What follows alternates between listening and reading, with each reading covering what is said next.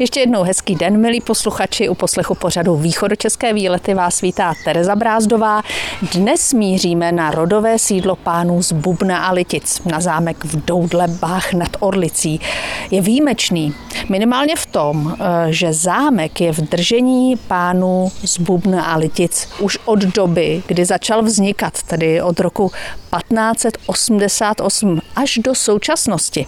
Samozřejmě s výjimkou éry socialismu. Bubnové svůj zámek nikdy nikomu neprodali, už z úcty ke svým předkům. Rodové heslo Bubnu totiž zní: ctít se předky, ctíme sebe. Mým hlavním dnešním průvodcem v rodovém zámku je Petr Dujka, syn Eleonory Dujkové, komtesy Bubna Litic, která od dob restituce až do své smrti v roce dva tisíce osmnáct o zámek společně s rodinou se starala. S Petrem Dujkou přicházíme k zámku, a co člověka na první pohled zaujme, tak jsou sgrafita. A já jsem se dočetla, že právě ta renesanční sgrafita zámek vlastně zachránili. Ano, a dobrý den, paní redaktorko, dobrý den i všem posluchačům. Ta sgrafita jsou opravdu nejen jedinou jediností, ale další, která vlastně ctí tento zámek a nějakým způsobem ho zviditelňuje a samozřejmě jenom pohledem zpestřuje. Ta sgrafita na Doudlebském zámku nejsou psáníčková, ale kombinují se tam kruhy a čtverce. Ano, tomu se říká kobercový tvar a dle vize lidí před těmi čtyřmi lety to odhánělo od osoby nebo od majetku zlé síly, duchy, čarodejnice, čarty, a proto my návštěvníkům říkáme, že u nás v zámku není žádná bílá paní, a to je jeden důvod, proč tady není, a druhý důvod je to ten, že kdyby tady nějaká taková čarodějnice byla, tak by to vždycky musela být nějaká moje babička, prababička, a já jsem tohle průvodcům zakázal říkat, a proto se tady žádná čarodějnice neobjevuje. Ta sgrafita byla od dob baroka ukrytá pod fasádou a vlastně na tenhle zámek byl v těch padesátých letech minulého století už vypsán demoliční výměr. Ano, ale jste tam už v jedné chvíli řekla, ano, že ta sgrafita zachránila zámek. Oni totiž byli zaházeni barokní omítkou. Totiž sto let po postavení zámku přišla doba barokní, od té renesanční, a v té době nebyly tyto omítky moderní. Tak to byl jeden důvod, proč ho Jan Jendřich, který byl tenkrát na řadě, zaházel. A druhý důvod k tomuto zaházení byl ten, že sgrafita jsou velice náročný na údržbu. Oni totiž je sem přivezli Italové, italští umělci, ale ti nevěděli, a nevěděla to ani rodina, že se nebudou hodit do našich klimatických podmínek. A z těchto dvou důvodů byly zaházeny barokní omítkou. No a pak přejdeme do té doby, kdy byl zámek odebrán rodině, no a byl na něj napsán demoliční výměr, a sgrafita, a nejen sgrafita, která zachránila zámek, ale i nástropní malby začaly objevovat. A tak komise, která původně rozhodnula o demolici tohoto objektu, přehodnotila svoje rozhodnutí, opětovně přijeli a rozhodli, že zámek bude zachován pro veřejnost a že místo bourání se začne opravovat. Ještě že, protože já už se moc těším dovnitř za chvíli. Posloucháte Východočeské výlety s Petrem Dujkou, majitelem zámku v Doudlebách nad Orlicí. Jsme prošli krásným parkem se stříhanými buksusy a už stojíme před bránou renesančně barokního zámku. Ano, naprosto správně. Pozdně renesančně, raně barokní zámek. Přesně řečeno. V té vstupní bráně na portálu je znak rodu Bubnu. Ten váš rod pochází vlastně z Plzeňska. První zmínky už jsou ze čtrnáctého století. Ano. Vlastnili hrad Buben. Buben Proto ho máte i ve svém rodovém dle, znaku tady na bráně. A dle jména rodového byl tento hrádek poté pojmenován hrad Buben. Jak se tedy Bubnové dostali na tu druhou stranu Čech? No, patnáct set šedesát dva, jestli tam ty prostory byly malé, to nevím, ale přišli do východních Čech, koupili si hrad Litice a začali opanovat tento kraj. Dá se říct až od polských hranic přes Žamberk, vlastně skoro až k Doudlebám, a poté vlastnili Horní Jelení, tam vlastně měli další majetek, kde byly lesy. Tento zámek začali Bubnové stavět v roce patnáct set osmdesát osm, ale původně jako letní sídlo. Ano, oni totiž měli hlavní sídlo postavený u Žamberku, tam Mikuláš nechal postavit zámek rodinný, když to tento nechal postavit jako letohrad, letní sídlo a takovou chatu, vlastně dá se říct slovecký zámek. To se později změnilo, Bubnové se tu usídlili trvale přes celý rok a já jsem sledovala pořad České televize Modrá krev, kde vaše maminka Eleonora vypráví, že se tady žilo studeně. Ano, žilo se tady vlastně v té renesanci, protože od té renesanci se toho moc nezměnilo. Prošli jsme vstupní branou, směřujeme do nádvoří. Řeknu to lidově, je tu pěkný šrumec. Posluchači určitě slyší ty rány, protože nádvoří s nádhernými toskánskými sloupy. No, připadám si tady jako skutečně v Itálii. Tak z jedné strany kryje lešení. Co tu opravujete? Ano, to je úděl posledních asi deseti let, kdy obměňujeme střechu. Totiž byla tady kdysi střecha šindelová a poté přišla na řadu střecha barokní. Ta ale zatížila velice ten zámek a dokonce v několika sektorech je vlastně rupnul takzvaný, se sklepními prostory, jsou tam vidět ty praskliny až po strop. A tak jsme se rozhodli tuto střešní těžkou krytinu obměnit za lehčí měděnou střechu a na té se teďka pracuje. Dominantní jsou komíny, to je výška několik metrů. Jsou osmi metrů, ale měří se to od té patky toho komínu, to znamená od té podlahy, té půdy. A je to vlastně jeden z dalších unikátů tohoto zámku. Český rozhlas Pardubice, rádio vašeho kraje. Posloucháte Východočeské výlety s Petrem Dujkou, majitelem zámku v Doudlebách nad Orlicí. Stoupáme loveckým schodištěm vzhůru do prvního patra. Okolo nás trofeje vašich předků, tedy ulovené. Ne mých předků, ale jsou tady i trofeje, trofeje moje a mých známých. Lidé, kteří kolem mě žili, tak jelikož já jsem střílel od svých osmnácti let a když jsem dostal zámek, tak zel prázdnotou a koukali ze zdi jenom nějaké skoby. No a tak jsem začal přidávat právě tyto trofeje, které jsme jednak dostali i z jiných zámků, protože dle depozitářů a čísel bylo viděno, že ze zámku byly odebrány v padesátých letech, ale to všechno se navrátilo zpátky a tak můžeme zpestřovat, co hrdlo ráčí. Tudy vede i začátek návštěvnické trasy? Ano, vlastně tady začínáme a tady návštěvníky vítáme a tady už jim dáváme takové předkolo, kdy jim říkáme, co všechno na zámku uvidí.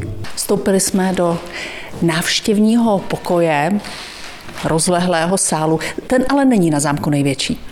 Není, jsou tady na všech čtyřech rozích čtyři velké místnosti, ve kterých je buď zrcadlový sál, taneční sál, hodovní sál, anebo návštěvní pokoj. Vedle toho velkého jídelního stolu vidím tympán, to není náhodou. Není, tympán totiž Bubnové měli zprvu ve znaku, v erbu, až v roce šestnáct set čtyřicet čtyři, když vstoupili do hraběcího stavu, byl jim dán císařskou radou do erbu ještě lev a vlastně se společně tam s tympánem ho nosí až doteď. Akorát z tympánu se proměnil buben. Nárožní hodovní sál je jeden z největších a tou ústřední dominantou tady jsou, barokní já musím kamna. použít to slovo, přenádherná ano, kachlová kamna A vy jste říkal, že na každé té kachli... Je R pro dějiny bubnů. Stavěli je praští kamnáři, pravděpodobně na zakázku rodiny, protože na tu kachli od, nechali odlít právě rodinný erb. Specifikou vašeho zámku jsou také nástěnné malby, nebo lépe řečeno nástropní. No, a oboje, nástěnné i nástropní, a máme tady malby mytologické, emblematické a náboženské. A v některých těch malbách jsou ukryté hádanky, ty jsou kde? Ty jsou v další místnosti a zvu vás do ní. Vstoupili jsme do salonku, právě ano. Nad námi jsou... se skrývají v těch malbách hádanky. hádanky tak, tak mě naveďte. Emblémy. Všimněte si, že je to něco je namalováno, něco je napsáno a oboje dohromady tvoří myšlenku a ta myšlenka, ač je stará tři sta čtyři sta let, tak jde přenést do naší doby, ačkoliv je jednak tak stará a dokonce jde přenést i do některých našich přísloví. Tamhle máme třeba loď, která má jedno veslo. My si myslíme, a je tam napsáno, naše vnímání nás klame. My si myslíme, že s tou lodí někam doplujeme. My s tou lodí někam nedoplujeme. Ta loď má totiž jenom jedno veslo a my potřebujeme to druhé veslo, protože jedním veslem se točíme stále dokola. Ano, ve dvou se to lépe táhne a vy tady v Doudlebách i svatby pořádáte. Ano, pořádáme a tady ta kolíbka, která je viděna, tak většina novomanželů, která slyší o tom zázraku, který tato kolíbka novomanželům nebo i ostatním přináší, je, že se s ní všichni chodí nebo kdo potřebuje zahoupat. Pokračují východočeské výlety Českého rozhlasu Pardubice. S Petrem Dujkou, majitelem zámku v Doudlebách, procházíme jeho interiéry. A z galerie předků jsme se teď dostali do zámecké kaple, která je unikátní, protože tady je Madonna, kam se podíváš? Ano, tady je jich dvacet sedm, což je pravděpodobně rekord. Sami kunsthistorici říkají, že neví o větší sbírce, než je tady. A ta kompletnost těch Madon, to je vlastně obrovský unikát. Ne, že by ty Madony maloval nějaký známý malíř, ale je jich tady dvacet sedm, jsou mezi nimi i piety a vlastně každý si, kdo k nám přijde, může vybrat tu svoji panenku Marii s tím Ježíškem, protože ji tady určitě najde. No a také vzácné jsou ty rámy, které jsou vyřezávány z lipového dřeva a jsou zlacené. No a mnoho návštěvníků se ptá, jak je možný, že ten zámek, když byl tolik rozebraný v padesátých letech, že ta kaple tady zůstala takhle.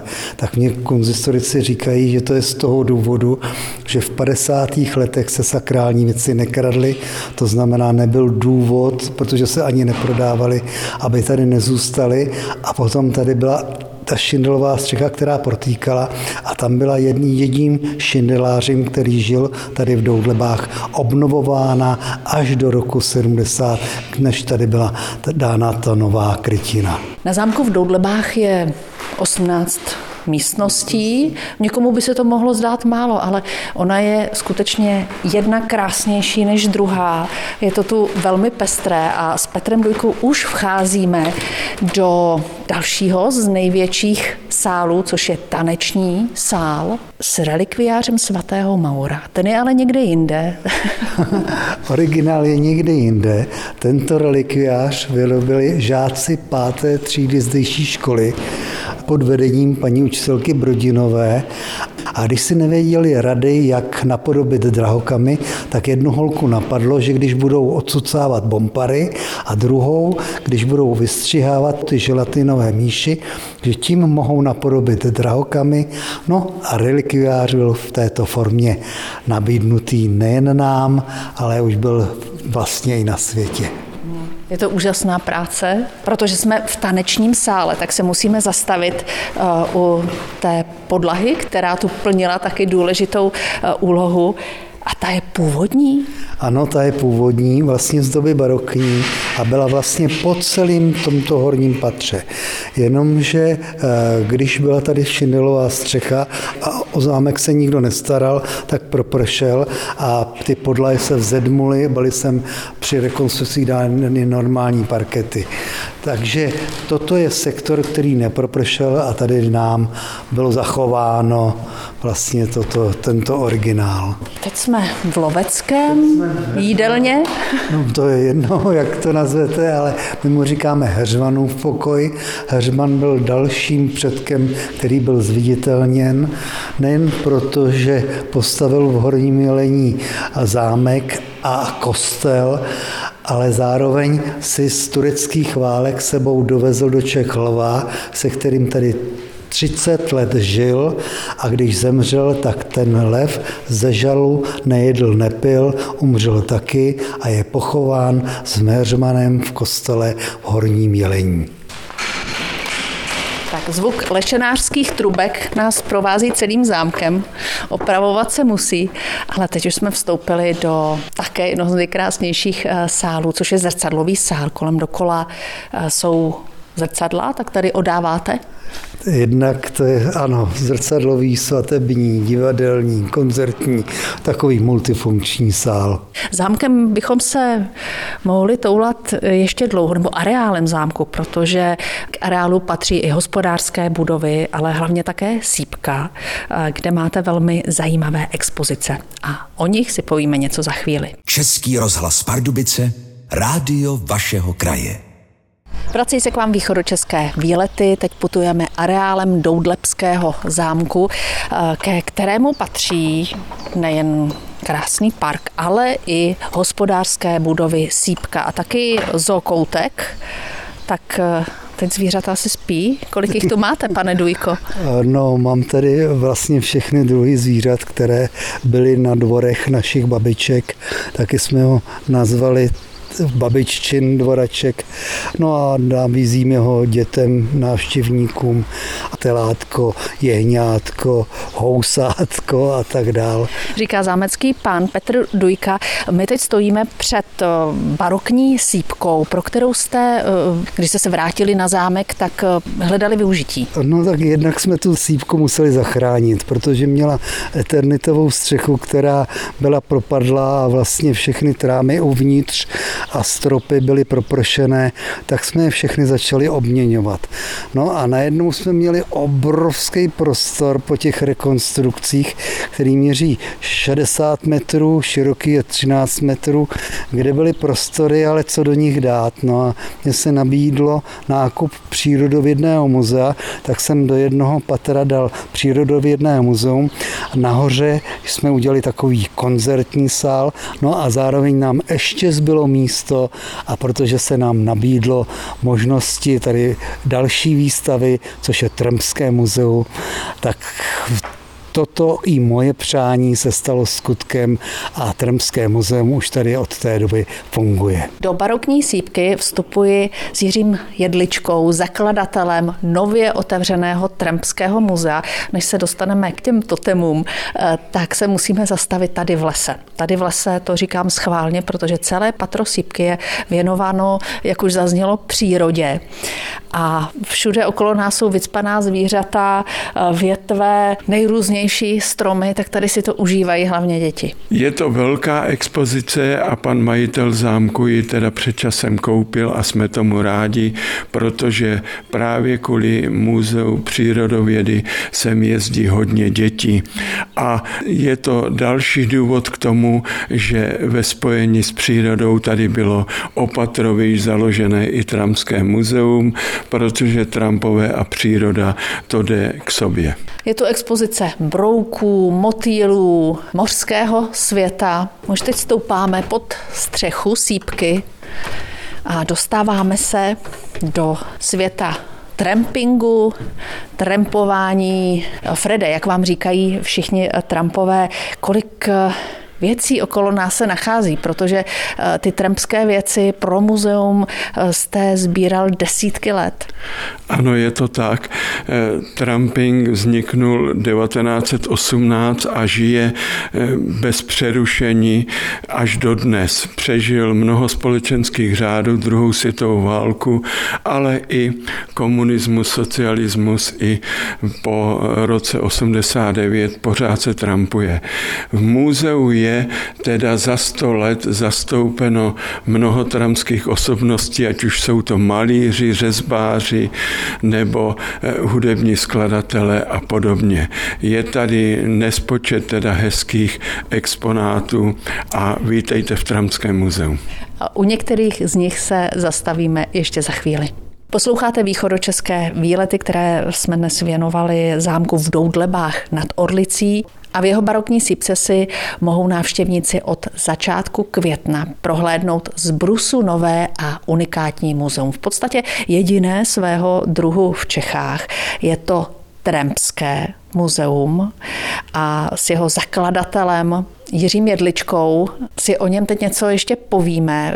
Já jsem slíbila posluchačům, že se zastavíme u nějakých výjimečných exponátů tady a že jich je tu požehnaně. Tak začneme tady při potlachu u totemu.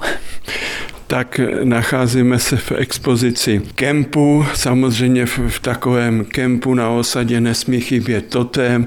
Toto je totém, který vyřezal kamarád John z Pržna, ale je tady vlajkosláva a na takovém kempu bývají sruby. My máme srub o kousek dál, tady je ukázka teda stanu z celt, je tady samozřejmě ohniště, je tady stojan na nádoby, ve kterém se vaří.